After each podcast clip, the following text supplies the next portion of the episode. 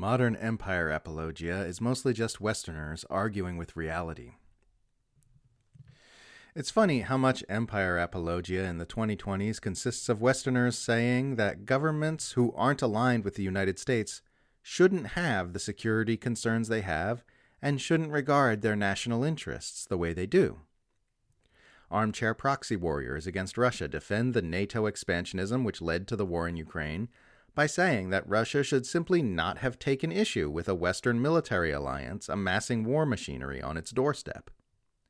If you bring up the fact that a great many Western analysts spent a great many years warning that the actions of NATO powers after the fall of the USSR was going to provoke Russia into war, their only argument is to say that Russia should not have been provoked by those actions.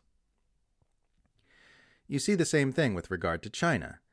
Beijing's standoff with Taiwan is essentially an unresolved civil war that's been frozen in its current state, largely by U.S. interventionism, since the creation of the PRC, with a historical background that stretches back centuries. The Western response to the Chinese push to reunify the island with the mainland has been to insist that Beijing simply begin regarding Taiwan as a sovereign nation, despite the fact that Western governments themselves do not recognize Taiwan's sovereignty due to the complex nature of the standoff. In both cases, the U.S. centralized empire is confronting nations which have policies and positions in place regarding their immediate surroundings, which run much deeper and go much further back than vapid liberal idealism. Russia was invaded through Ukraine by both Napoleon and Hitler. Taiwan was used by the Japanese as an unsinkable aircraft carrier from which to continuously attack the Chinese mainland during World War II.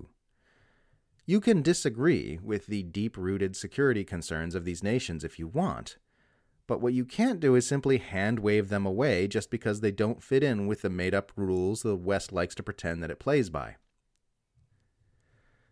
The reason foreign policy realists like John Mearsheimer were able to correctly predict years in advance that the West's aggressions toward Russia meant that Ukraine is going to get wrecked was because they were just looking objectively at the raw data of what the West was doing and what Russia's national security positions were.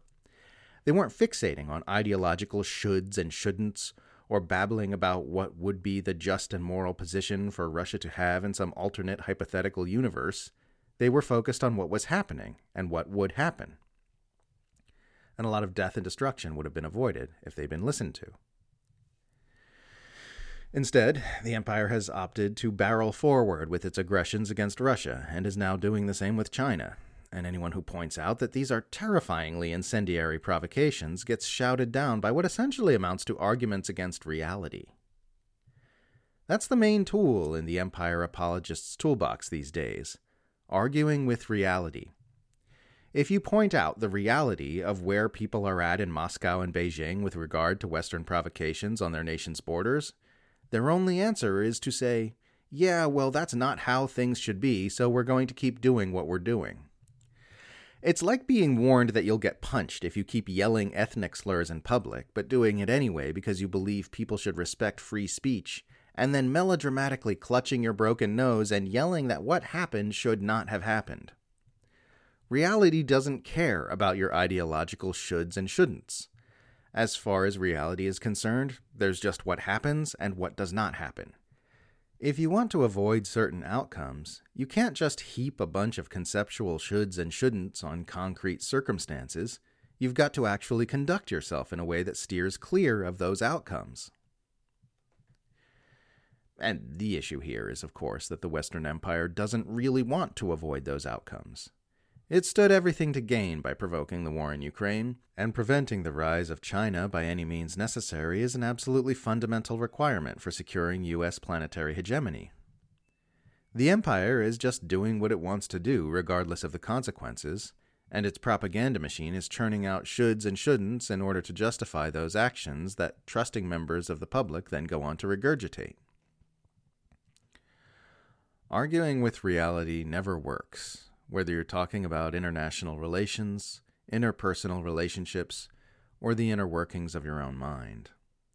The way out of suffering is the same on any scale dealing with reality as it actually is, and working with life on life's terms.